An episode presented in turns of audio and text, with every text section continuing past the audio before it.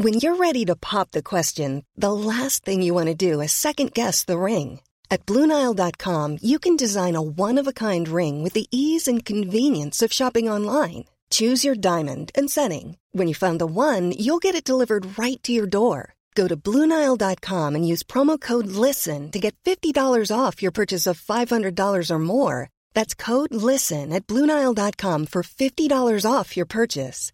Bluenile.com code LISTEN.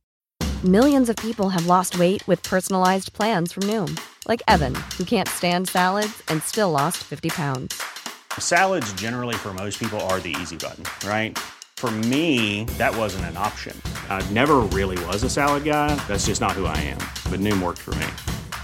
Get your personalized plan today at Noom.com. Real Noom user compensated to provide their story. In four weeks, the typical Noom user can expect to lose one to two pounds per week. Individual results may vary. This podcast may contain strong language and matter of an aggressively artistic nature. Bringing you insightful interviews from industry insiders across the arts. This is Dark Unicorn in Conversation. Hello, and welcome to the last episode in the current series of Dark Unicorn in Conversation.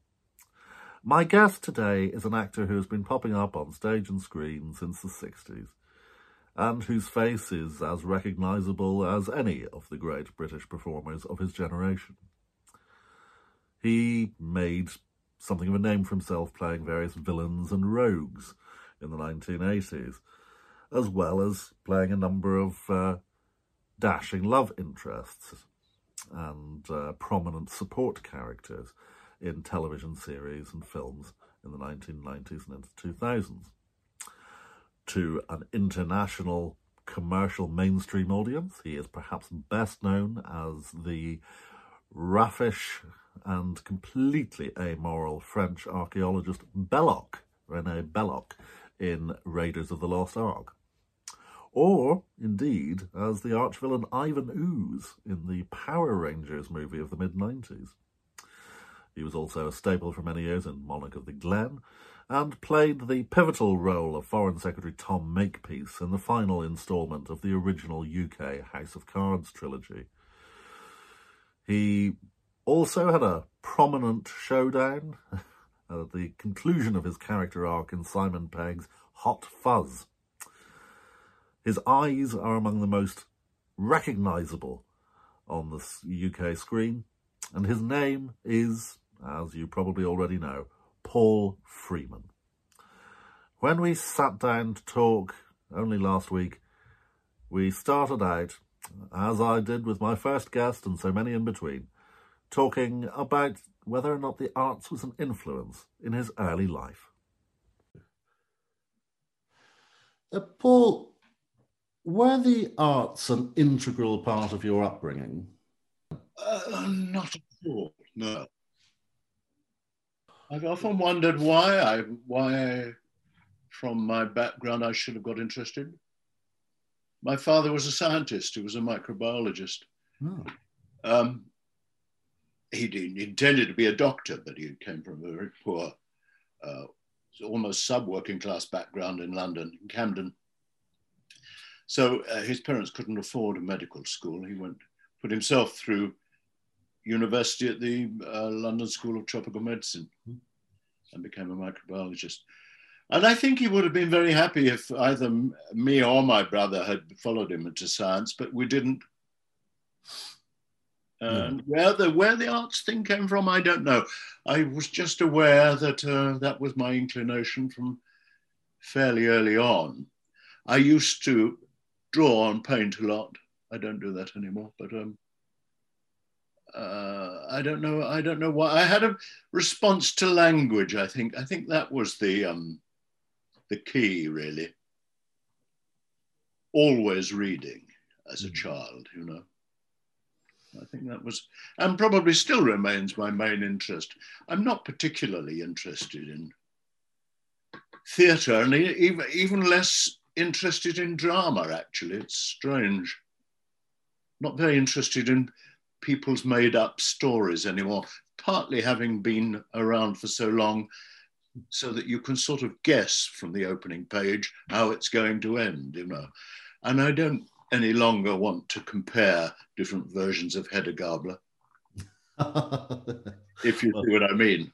Yes, I can perfectly understand that. Um, the I understand that your your early career So you're working in in advertising and then in education. Is that correct, or have I been misinformed? Yeah, I went from school into advertising. I didn't go to university. I was from the sixth form at a grammar school in Barnet, North London. Uh, the headmaster's brother worked in this rather swanky advertising place in uh, Baker Street, agency there. Um, turned out to be awfully useful later on in acting because I got to know the West End terribly well. I was given for, for somebody who knew nothing about London, really. I was a suburban boy. To given, be given an expense account and told I had to go around the town, mainly in taxis. Mm. So I got to know London terribly well, which was very useful later. I was going to ask what, if anything, that that gave you that you've carried forward into your career, but is there was there anything beyond the geography? Precious little else, and then and then um, I could see. I, I, also interestingly, it sort of harks back to your first question. I did have a, a, an idea. I knew something about the way adverts and films were made. I did have an idea that getting into commercials might be a way in to the film world as a writer or director or whatever. I hadn't thought that through consciously. But,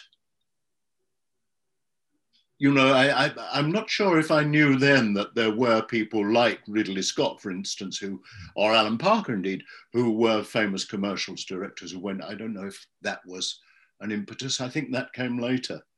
I just uh, had an idea there might be an entree into cinema or theatre by working in um, advertising.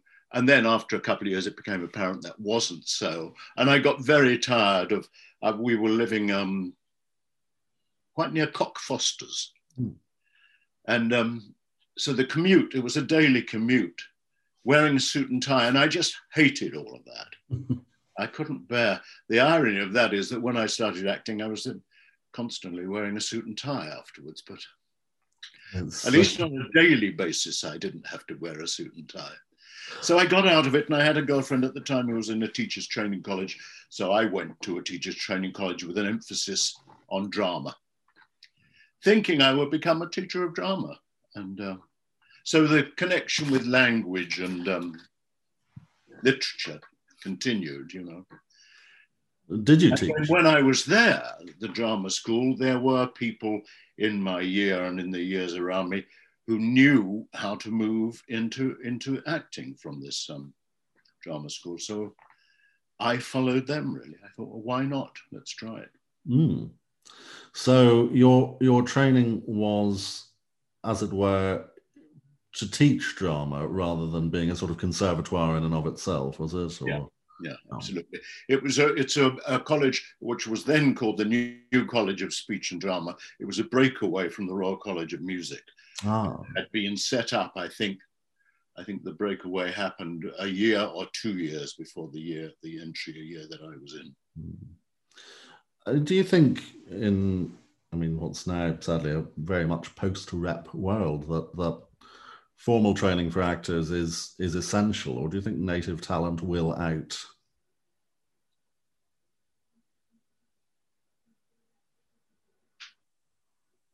I don't know that talent can be taught. I think there has to be some innate talent that makes you go towards it. I think that's probably the same in any artistic endeavor, mm.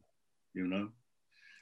And you need some technique. It's all very well being incredibly passionate, but if you can't speak, there's no point to it. Agreed. Um, it's often remarked in articles about your career that there's a, a, rich theme of, of villainy and roguery in many of the roles for which you uh, became known, as well, of course, as a, an international flavour to a lot of those characters. But there's also an intense charisma to many of them as well. Do, do you see it as your job, if you've been given a villainous role, as it were, to round out that character and make them more relatable? Um, simply, yes. I think that's because I don't believe in the concept of evil being something that arrives on this earth fully formed. Evil, in my opinion, is something that arrives through people's experiences. Bad nurturing. um, but I must say, I never thought consciously about am I going to play villains? Am I going? Am I heading in one direction or the other? That was very much a sort of bottles in a stream thing, the way it arrived, you know. Mm. Uh, for instance, an obvious example is that after Raiders of the Lost Ark, I could have and did indeed for many years after that survive playing Nazis until it, it, just became so tiresome. There, there too is an example of sort of evil being used as a a metaphor, really, and uh, not having any reality. You can't humanize um, uh, Gruppenführers in, in concentration camps, of which I played a few.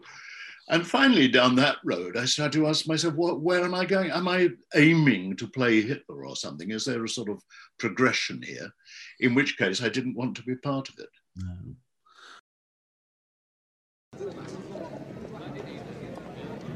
You looking for me?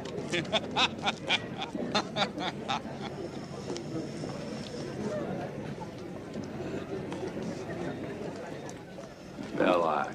Good afternoon, Dr. Jones. I ought to kill you right now. Not a very private place for a murder? Well, these Arabs don't care if we kill each other. They're not going to interfere in our business. It was not I who brought the girl into this business. Please sit down before you fall down. We can at least behave like civilized people.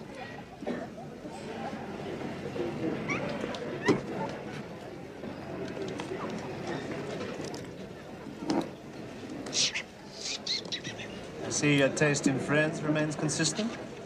How odd that it should end this way for us after so many stimulating encounters. I almost regret it. Where shall I find a new adversary so close to my own level? Try the local sewer. You and I are very much alike. Archaeology is our religion. Yet we have both fallen from the pure faith. Our methods have not differed as much as you pretend. I am a shadowy reflection of you. It will take only a nudge to make you like me, to push you out of the light. Now you're getting nasty. You know it's true that there will be, uh, of course, an expectation on the part of our audience that I will ask about some of your more internationally famous roles, but I'll keep that fairly brief. Um, because you're, I mean, you're on the record countless times talking about the nuts and bolts of those, and I wouldn't want to bore yeah. you by asking you to recap all of that. But what I will ask is this by, by being part of what I think is a, is a genuinely iconic franchise like the Indiana Jones movies, um, and a role which will be you know, inevitably in the first paragraph of any article written about you. Um, and will keep you in convention appearances to Kingdom Come if so desired. What, what do you gain and what do you lose by being so closely associated with such an institution? I can't think of any loss associated with it. I think there's only gains just the, the, the, the width of the audience, the depth of the audience, too. I mean, an enormous audience. And to be associated, I mean, I'm terribly glad and proud to have been associated with something which has meant so much to so many people and is so palpably of its kind, almost unique and a sort of trendsetter. And uh, it's another reason why I find drama, drama so difficult, having having seen something like that put together, to see all the following, I'm, I'm not uh, casting aspersions here, but to see all the following ones which look to me so tired and second rate and um, tired ideas, really, you know. I mean, it was. I I, I rewatched Raiders a couple of days ago um, when I was going through my notes for this, and and it does still have a freshness to it because it is so.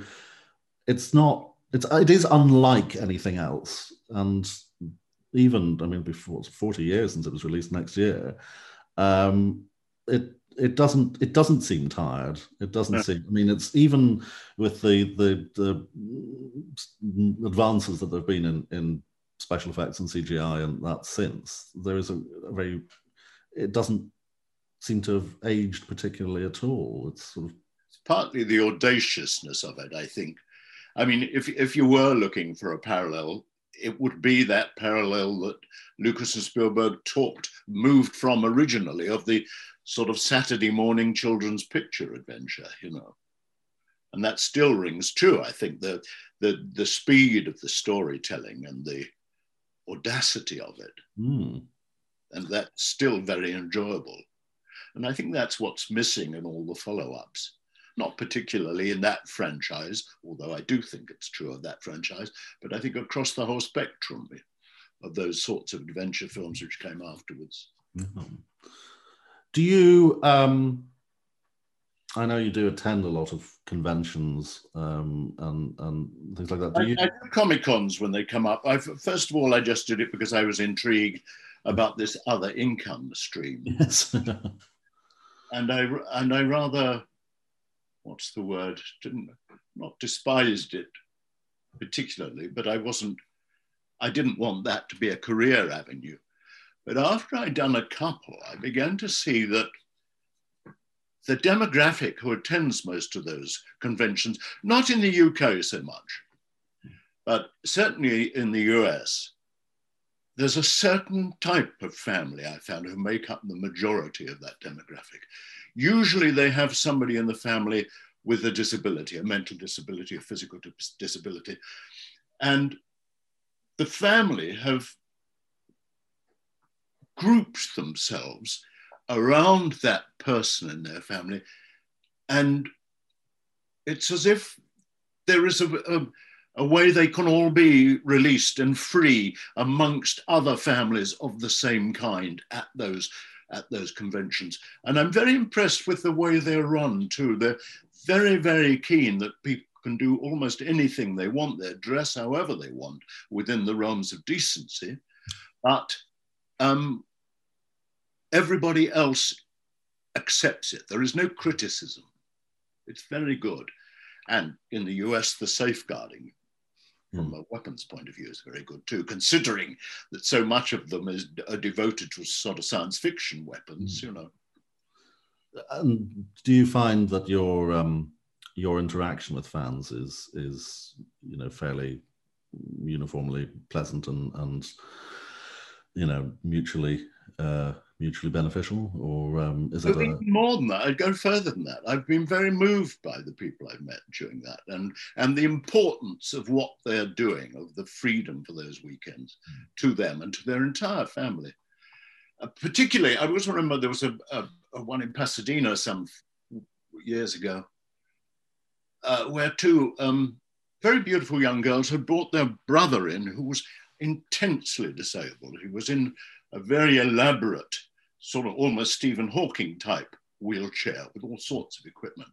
And he in, was they'd brought him there specifically to meet me mm. because of the film.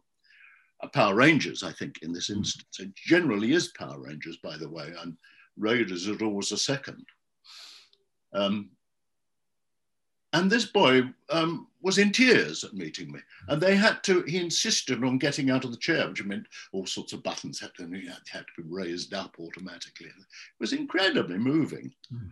And that was an extreme art uh, example, but there have been many occasions like that.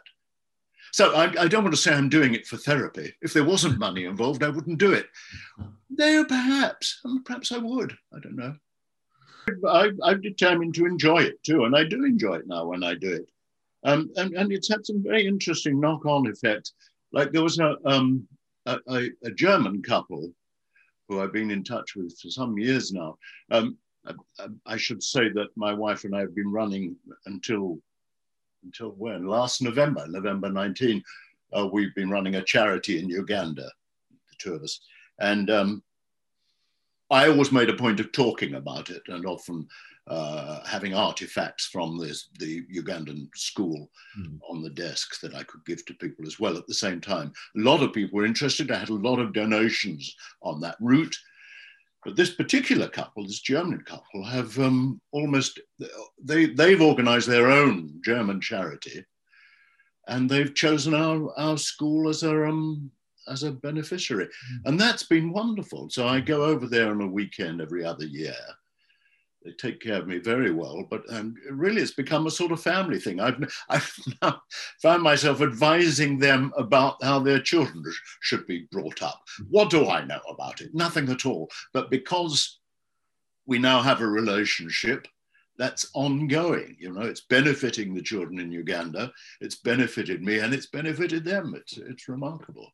You have mentioned actually, um, uh, I was going. To, you said that actually quite often um, people come to see you at conventions because of the Power Rangers movie, and certainly when um, we publicised that that uh, we were recording this interview with you. Um, the first thing I got was a message from a, a friend of mine, uh, Matthew Hayward in Cardiff, uh, to say what a huge part of his childhood that movie and and that character had been. Um,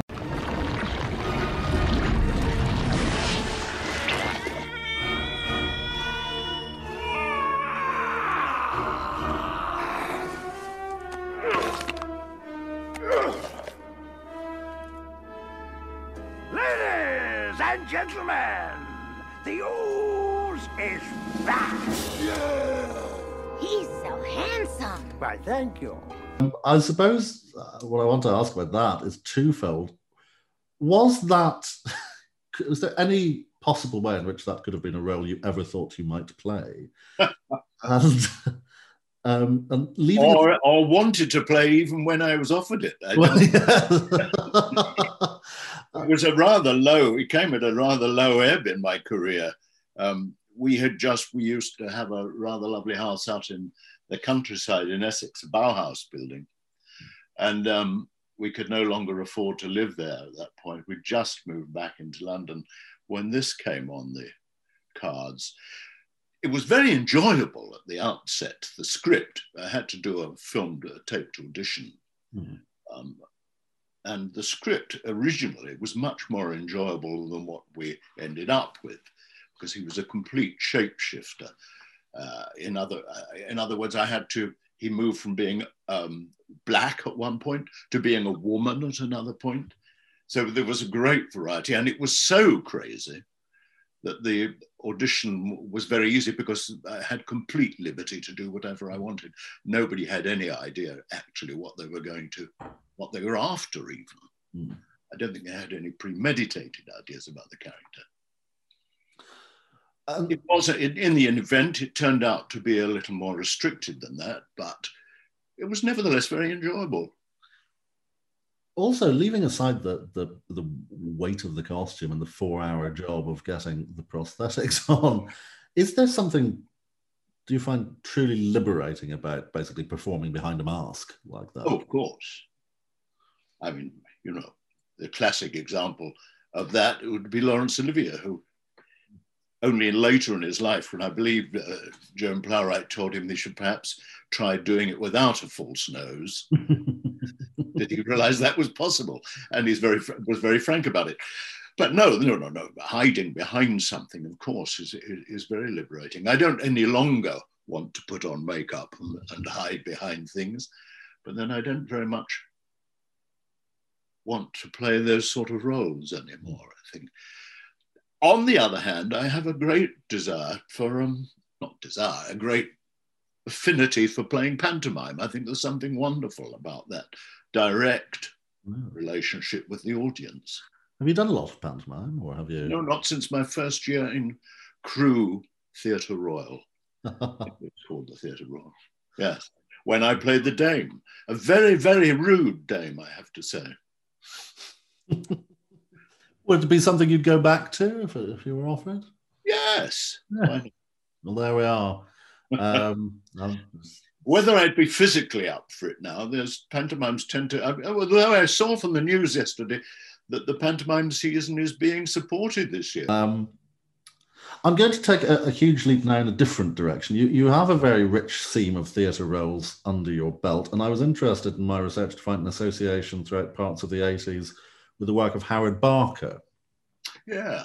Um, now, I studied Barker extensively at university because my prof was uh, David Ian Rabey, who's one of the sort of preeminent scholars of his work, and, uh, and a friend of Howard.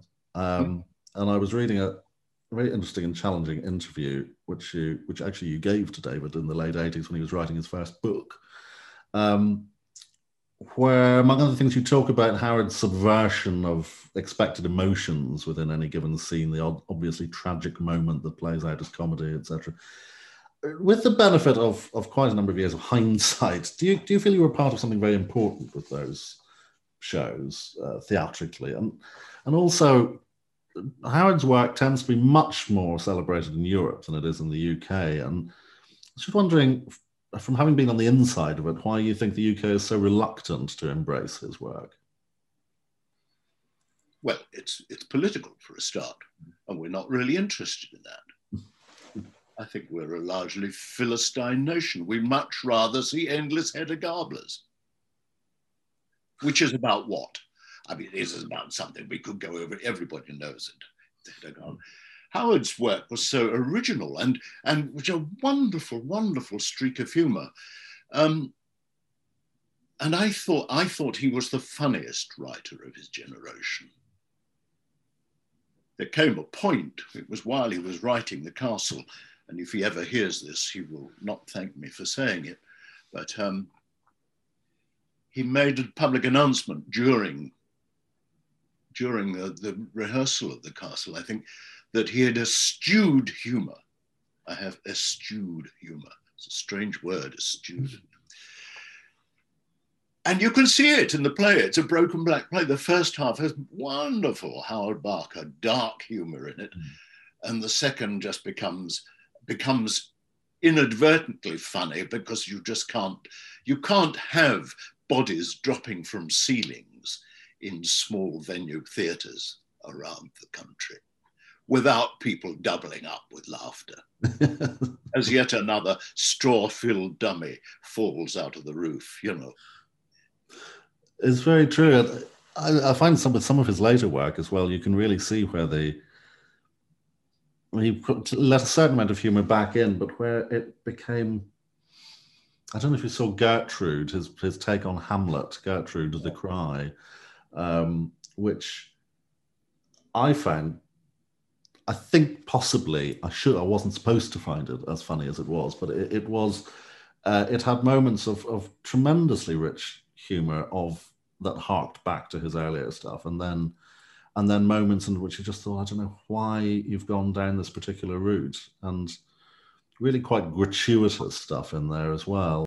Uh, just just looking very very glancingly at, at um, one role of yours, which um, was I think possibly for me, one of the, the first things I, I, I recall associating you with earlier in my life was the final cut in the, in the mid 90s, the last part of the original House of Cards trilogy.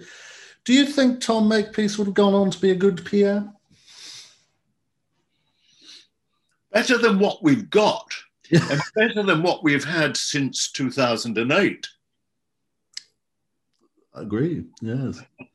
Um, we are in a we are in a very bizarre position at the moment. Are we not? Did you see the news last night that Trump has suggested that he has a medical on TV in real time to prove how fit he is? Gosh, that is terrifying. It, it is real life is becoming like some sort of surreal joke, isn't it? It really has, and I don't know whether that's the end result of what you get when you put a reality TV star into a position of of of very real power. But uh, then, of course, you look, you know, closer to home, and we've got. We have our own, who I'm sure, and he's looking so unhappy, Boris. Now, I'm sure he'd be much happier if he was running his own reality TV show. Well, yes, indeed. I I, I fear it may not be that long before he is. um, then we can all turn off. Yes, what used to be called there was a where this phrase you ever heard the phrase the shit click button yes. The thing is, once people got remotes, you just go shit click.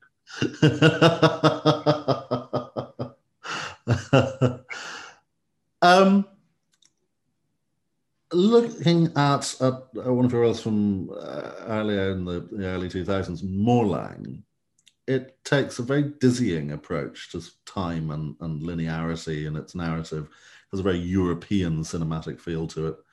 Um, plus, of course, the you know fascinatingly turbulent twin beauties that are the Irish countryside and, and Susan Lynch. Um, does does that perhaps slightly more, I want to say, intellectualized form of storytelling appeal more to you as a performer, or, or do you just do you take a pretty uniform approach to preparing your characters, however the story will be told? Um, I don't have I don't have a sort of theory about approaching a character, except to do as much possible research as I can, which by and large involves, unless it's an historic character, involves taking great pains to understand what other people are saying about that character. Hmm. And the one thing I, the one thing I suppose I did learn from joint stock days yes. was taking responsibility for what you do, which is why I'm, I don't watch very much and I'm not very much interested in those sorts of Power Rangers type movies anymore. Mm. For instance, I saw also some friends down here uh, showed Black Panther the other night, Mm. which had all sorts of wonderful things in it. I mean, the army of black women I thought was formidable, and the roles for the women in it were much better than the men's roles, which were either good or bad, not very interesting. The wonderful array of women and black women in that. But finally, it came down to in fact, my wife said it. She said, "This is Power Rangers." Halfway through, it became Power Rangers with crossing arms and you know that sort of thing, and we are all transformed into fighting machines. so tired of all of that, and so tired that people don't see what a knock-on effect it's had to the way we live, how we are accepting all sorts of horrors. Like this morning, we have been, I don't stop me if I'm running away with this, but this morning we've been out on the beach here in St. Leonard's, where there's been in the St. Leonard's and Hastings, have a very good thing called the Buddy Project. Hmm. Do you know about it? Which is um, acting very active on behalf of refugees and immigrants who arrive on the boats across here and landing on the shore. You know. And uh, we had all been encouraged to make these big banners, and we took, my wife's an artist, and she made a very spectacular red banner, six meters long, so we could all distance as we held it in the wind, which wasn't easy. And then we, so all along between the groins on the beaches here, there were these people holding up these banners, welcoming and supporting refugees. You know, and I think that's what we need more of. We need more it's my age, but we need more redemption. We need more kindness. Agreed. Um, you mentioned your joint stock days, and, and I mean, I think there was something very new and very vital about the method in which the, the, the, the methodology that was used in preparing those plays and the tremendous work that came out of it. I mean, really quite transformative work. Um, and really plays that still carry tremendous weight of of not only uh, message but style as well. Um, do people still do them? I think some of the yes, there have been a number of the the, the ones that you know um, that I think came out of that, particularly a lot of Caryl Churchill stuff. It has to be said, yeah. Um, yeah. and some of David Hare's. Um, it's yeah. um, not Fanshen. I don't think you can no. do Fanshen anymore. I was just David. It, it, will now look very quaint and ignorant, I think, in some ways. I think it's but also. You know, you, going back to your question about Howard Barker, there was a real distinction there between the joint stock method of working with a, with a writer mm-hmm. to examine what he was doing and then actors and writers disappear while they all mull over it. And then eventually we produce something which is an amalgam, hopefully, of what we've been working on. Whereas Howard would come up and was not interested in your opinion of his work. He wanted the play done absolutely properly, in my opinion.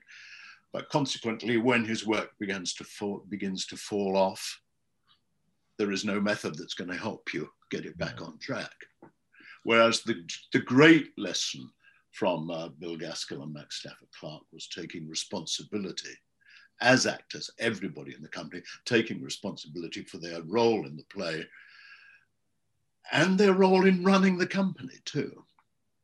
We never quite successfully set it up as a, total cooperative or total commune, if you like.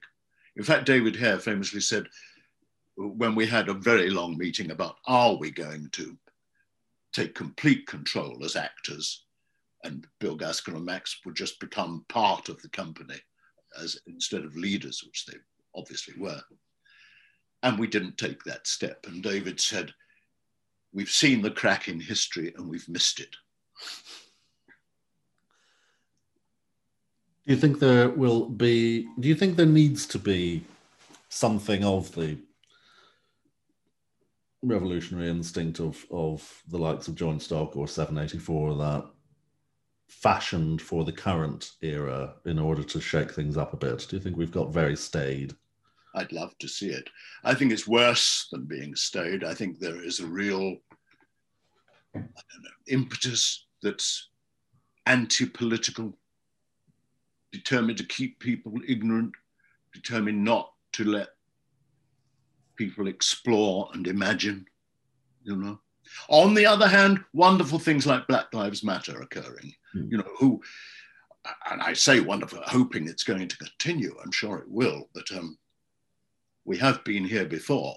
They're never quite this ardent, I think. No, I think it's everyone is so. It's the it's the it's the best of what happens when people have instant access to information. Uh, of course, the worst of what happens is that that then people get very tired of it and they get story fatigue very quickly, and then the the, the passion dissipates um, on a mass level at least. Um, but I'm I'm certainly I'm with you there. I think. Um, I see the news today about this uh, poor man who was um, uh, who uh, died because he couldn't breathe in Catford, wasn't it? They've just had this inquest. Yeah. And you think that's exactly the same thing. And I don't think there would have been this emphasis on it if it hadn't followed on from the whole Black Lives Matter and George Floyd impetus? I mean, I remember a number of years ago, I uh, had sort of stepped away from theatre for a few years, and I, became a communications advisor for a while, and I worked for the, my last job before I came back to theatre was working as an advisor to the um, what when I went in was the Association of Chief Police Officers, and one of the things I looked at in terms of how we communicated it was how they deal with people in custody, whether it be on the street or in in cells or whatever. And it was one of the early stories I had to cover was uh, exactly this. It was a, a, restraint that went wrong. The the chap was in a state of sort of positional asphyxia, as they call it. He had been he had spat at the officers, so they deployed a spit hood as well. So then the chap suffocated. And I I had to. It was it was I felt was important in my role that I could turn to chief officers and say, I can't help you with this. There's really nothing, you know, you have to take responsibility for these officers. They were, they overstepped the mark, and I, am not going to try and spin it for you. Um, and that's six, seven years ago. And of course, that managed at the time, there were other things in the headlines and it, it sort of died a death. But it's, um, it's good that we are getting more coverage for things like that. It is good, but then on the other hand, you see at the same time the Prime Minister to his party conference, although he's alone in a room, looking very unhappy, as I said, but uh, alone in a room talking about we don't want human rights. Yes. Who is this? Who doesn't want human rights? I mean, don't get me started. It takes you back to the whole Brexit thing about we don't want an international criminal court. Who doesn't want it? Who, in their right minds, well, only people who will not benefit from having an international criminal court, obviously. Well, exactly, and it's it's. Um, but there again, you know, that was also the period where we were being told, "Oh, we don't want experts anymore either." And for God's sake, right, right, and then we land in a pandemic. Um, leaving aside roles that you may have taken in your career for the cash, as you know, and we all have them, um, what is there a nugget of something? I know you sort of touched on elements of this, but is there a nugget of something that you look for when you look at the scripts that are offered to you before you'll consider putting yourself forward for a particular role? Is there something that you want to say? Well, in the sense that I want to approve of the politics of whatever it is that I'm doing. Having said that, I have to confess that this series I've just finished for Amazon Prime, did you know about that? thing oh, no. Absentia. Hmm. We finished the third year of it last December. Well, I knew it was a piece of misogynist rubbish from day one, but um, because of all the anti female violence in it and just the general amount of violence, something I am appalled by and consequently haven't watched the program. On the other hand, at my age, to be given a, a role playing an American, I must say, which was a, a real first to be working with Americans playing an American, I was really glad at the opportunity to have that. And I was also very glad in these last three years to have been working consistently. Mm. Glad, I suppose, grateful. Are there is has it now come to an so end? in other words, the principle up to a point. when it comes to uh, theatre, do you have a favourite theatre in which to perform? Is there a theatre? Oh, I'm, I'm, I'm, I'm terribly attached uh, to the Royal Court. Hmm. Well, it's truth to say, I was terribly attached to the Royal Court up until about 15 years ago and uh, become so appalled by the things that they saw then that I haven't been back. Mm. And Wyndham's I'm very fond of. I played art there a couple of times in uh, the early years of this century, and uh, that's a lovely theatre to play. Mm. It's a very lovely theatre. It's also a very lovely play, actually. That's, uh, uh, yeah, it works well, doesn't it? I was trying to revive it. There was a feeling that we're that with Ron Cook, who had been in it as well as an old friend, and who else was it? Oh, uh, Richard Richard Thomas, the American actor, who's a, who's a dear friend too, and has been in it a couple of times. We might try to do a version and put it out on Zoom or something. Yeah. But it turns out that she won't release. Oh. won't release the rights for that. So, oh, that's a shame. Yeah. I, I'm awfully fond of Ron's work. I think he's he's remarkably underrated. I think as an actor, Ron. He's, he does such fantastic stuff. I don't, he never stops working. No, he never does. No, always popping up here and there, and, and actually quite often there's much more variety than at first one might think. But mm. I thought he was rather charming in that um, recent thing with David Tennant, the Dennis Nilsen um, drama. Oh, was he? I didn't see that. He he Yeah. asked me because he hadn't seen it either. I don't know why. He played the superintendent, uh, who was um, so he only had, you know, I think he was in two out of the three episodes, and he um, it was a smallish role, but it was beautifully done. Mm-hmm. Um, like uh, my colleague and business partner at Dark Unicorn, Eleanor Stoughton, who viewers will have seen at the start of every episode, sort of drumming up business for us. Um, I know you and your wife Maggie have a, a, very deep and abiding love for and connection to Uganda. Um, in your case, through your work with the, the Healing Focus School there.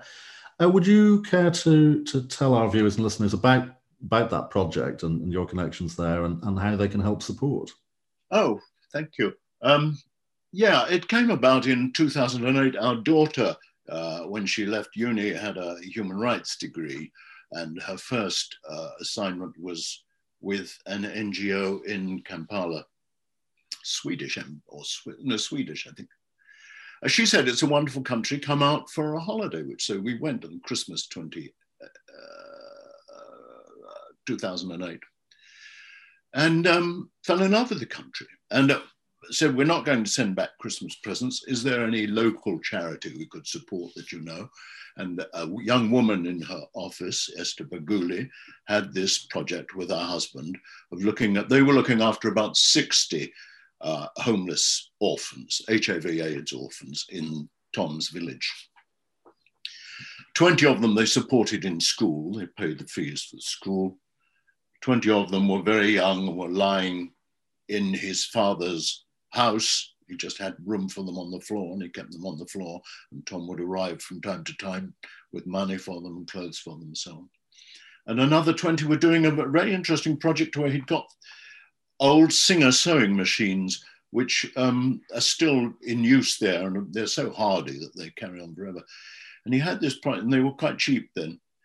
He would teach um, young people, not just children, uh, from outlying villages who would come in, do this thing, and then you'd give them a certificate plus the machine, so they could take the machine back to their village and support themselves and earn a living. It was a terrific enterprise. We gave them a little money to help them through it. It turned out they'd lost their headquarters that that summer, that, that not summer, Christmas time, and um, we gave them a little money. Went back a year later to see them again, and there was a school. Tom had turned up with the, to see the 20 kids he was putting through school and found there were no teachers. Uh, very often in Uganda, the government teachers don't get paid. And this had happened there, and they'd all gone off to work in the sugarcane or something. So um, Tom took it into his own hands and decided to set up this school. He had a school for 250 HIV AIDS orphans, ranging from three, really young, three years old to about 15. And uh, so we found ourselves supporting a school. And that continued. We then registered it as a charity in the UK. And uh, it became a big success. We've been able to completely, we've now rebuilt it about three times. The original buildings were all made of wood and they have a terrific problem with termites there. So we now have a spanking new brick buildings for the most part. There's one bit of building for the nursery section, which still has to be done. But I believe we have the money to do that this year. I'm not on, on involved anymore on a day-to-day basis. It became so overpowering that Maggie and I were both working on it. There came a time when every mealtime was a discussion about the school, you know, until we just had to. So we've got to walk away from this and had I have to say had a very couple a couple of very difficult years in 2018 2019 mm. tom himself was badly beaten and uh, was warned he should leave the country which indeed he did to escape with his life because he was prosecuting some men in the village who'd raped some of our girls um, and the police weren't helping so eventually, we and he got an international organization to help us prosecute them, and that went ahead. But as a consequence, Tom was terrorized and beaten in his house with armed men, and it was horrible. Oh. he's now in Canada trying to get a visa. The school's being run by um, Esther, his wife, and being run terribly well. She's doing, she it was who was in the original organization with our daughter.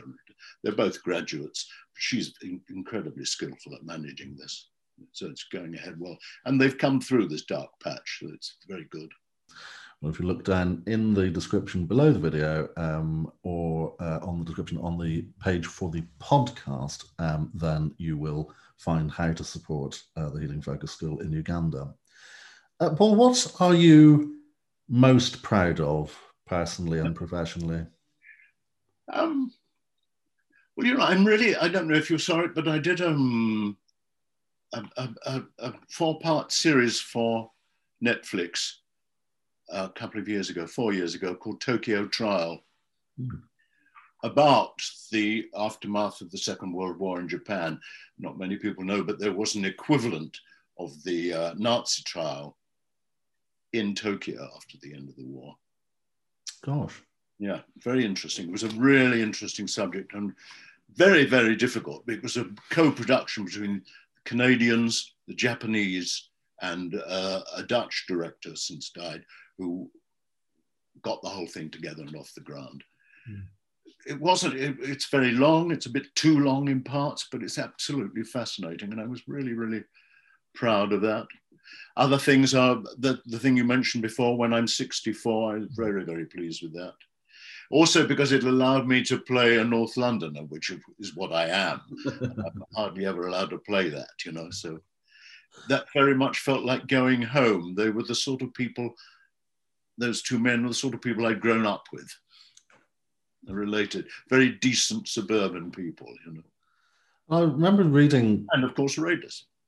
Well, yes, of course. Um, I was reading, I was going through my notes for this, a, a snippet of a thing, Alun Armstrong saying that he, um, uh, what was, it was very liberating to do when I'm 64 because the, he said even when he said at first he found himself balking slightly about the, the love scene because he said it was just because for no other reason than he said it was a taboo which was so ingrained in one that it became very difficult to overcome um, but was very pleased that he had overcome it. I think it's a it's a, a wonderful story about a section of the community that we don't talk about nearly enough i think not just in terms of um, sort of people as they grow older, although I don't think enough is made of of of that section of society as well, particularly dramatically. But um, those people who are suddenly finding that they can discover themselves at a, a later stage than most other people, it's uh, fascinating and very moving to watch. Mm. What do you still want to achieve, if anything? Well, you know, I've always wanted to play the fox in Pinocchio. well, there we are. There you are. Something still to aim for. It's a, so possibly you could view this as an advert for the pantomime season coming up. Somebody's putting on Pinocchio and needs a fox. Honest John. there you are. Yes. Well, indeed. If there are, I mean, we, we I know that we have uh, brought in a lot of uh, producers and casting directors over the course of the series. If they are still watching the series, then um, and please do uh, do get in touch and we'll pass it on. We have rounded off each interview with each guest by by taking a moment to just tip our hats to the late James Lipton, who founded Inside the Actors Studio in New York, um, who died uh, earlier this year uh, in his early 90s. He would finish each interview by asking every subject the same 10 questions, very short questions. Um, which I'll I'll kick off with. What, what's your favourite word? Ooh. I'll have to come back. Can I come back to that? Yes, you can come back to that. We can edit it however you like. I tell you, no, I know what it is at the moment. It'll change. But echinacea. Do you have a, a, very nice echinacea in my garden just here? So. Ah, what is your least favorite word? Do you have a word that really makes you bristle? Tory. what excites you? Jazz. And what completely turns you off? Country and Western. What sound or noise do you love? Sonny Rollins. And what sound or noise do you hate? Hmm. The harmonica. What is your favourite swear word? Fuck, I suppose. What profession, other than those you've already attempted, would you like to attempt? Ah, quite interesting. A nursery man, horticulturalist, something mm. like that. And what profession would you absolutely never want to do? Policeman. Whatever your beliefs may be in life, if when your time comes you open your eyes the far side and discover that heaven does indeed exist, what would you like to hear said to you on arrival? The green room's over there. That's not strictly my invention. There was um, I used to belong. I'm not sure if I still do to the Theatre Actors Union in New York, and when they sent newsletters, there was um, I'm not going to be able to remember his name now, an older actor whose quote was always above the obituary section. No, it wasn't the actor. It was um, that was somebody else. It was Ben Hecht, the hmm. screenwriter, who said, "When I die and go to wherever it is, if I find myself in the company of actors, I won't be at all disappointed." On which note, the, the actor I was thinking of, name I still can't remember, also did now. He said, um, when I was a young actor, I used to worry. And then when I was a middle aged actor, I used to worry. And then when I was an older actor, he said, but now I'm an old actor, I don't worry at all. Hmm. I'm, I'm aiming for that. well, still a while to go. Um, It's you to say so. Um, to all those of you who have been watching over the last uh, 24 episodes now, thank you very much indeed for your kind company. We will be back in the new year uh, with more. There may even be one or two uh, specials um, in and around the Christmas season. And uh, keep up to date with our social media. We're on Twitter at Dark Unicorn UK, Instagram at Dark Unicorn Theatre, and also searchable on Facebook, Dark Unicorn Productions um, or sign up for our newsletter on our website, darkunicorn.org, for all information about our forthcoming work. But in the meantime, Paul Freeman, thank you very much indeed for taking the time to talk to us. Paddy, thank you very much. It's been an absolute pleasure. You've been listening to Dark Unicorn in Conversation with Paul Freeman. The show was written, presented, and edited by Paddy Cooper. Theme music by Curtis Patson. Special thanks to the estate of James Lipton, Lucasfilm Limited, Saban Entertainment, Toy Company, and Fox Family Films, Fantavision Film International BV, the Refugee Buddy Project with Hastings, Rother and Wealden, especially for Zell Castro, and the UK Friends of Healing Focus. The show was executive produced on behalf of Dark Unicorn Productions Limited by Eleanor Sturton. COVID 19 presents one of the greatest threats to theatre in living memory. The performing arts need you now more than ever. Please consider supporting our work by becoming a patron, with packages starting at just £50 per year to be a rainbow unicorn. Just visit darkunicorn.org. Science helps us solve problems, but creativity helps us cope with them. Please don't let the performing arts be another casualty of the pandemic. Thank you. Flexibility is great. That's why there's yoga. Flexibility for your insurance coverage is great too. That's why there's United Healthcare Insurance Plans. Underwritten by Golden Rule Insurance Company, United Healthcare Insurance Plans offer flexible, budget friendly coverage for medical, vision, dental, and more. One of these plans may be right for you if you're, say, between jobs, coming off your parents' plan, turning a side hustle into a full hustle, or even missed open enrollment. Want more flexibility? Find out more about United Healthcare Insurance Plans at uh1.com. Hey, it's Paige DeSorbo from Giggly Squad. High quality fashion without the price tag. Say hello to Quince. I'm snagging high-end essentials like cozy cashmere sweaters, sleek leather jackets, fine jewelry, and so much more. With Quince being 50 to 80% less than similar brands. And they partner with factories that prioritize safe, ethical, and responsible manufacturing. I love that. Luxury quality within reach. Go to quince.com slash style to get free shipping and 365 day returns on your next order. Quince.com slash style. Hey, it's Paige DeSorbo from Giggly Squad. High quality fashion without the price tag. Say hello to Quince. I'm snagging high-end essentials like cozy cashmere sweaters, sleek leather jackets, fine jewelry, and so much more. With Quince being 50 to 80% less than similar brands. And they partner with factories that prioritize safe, ethical, and responsible manufacturing. I love that. Luxury quality within reach. Go to quince.com slash style to get free shipping and 365 day returns on your next order. Quince.com slash style.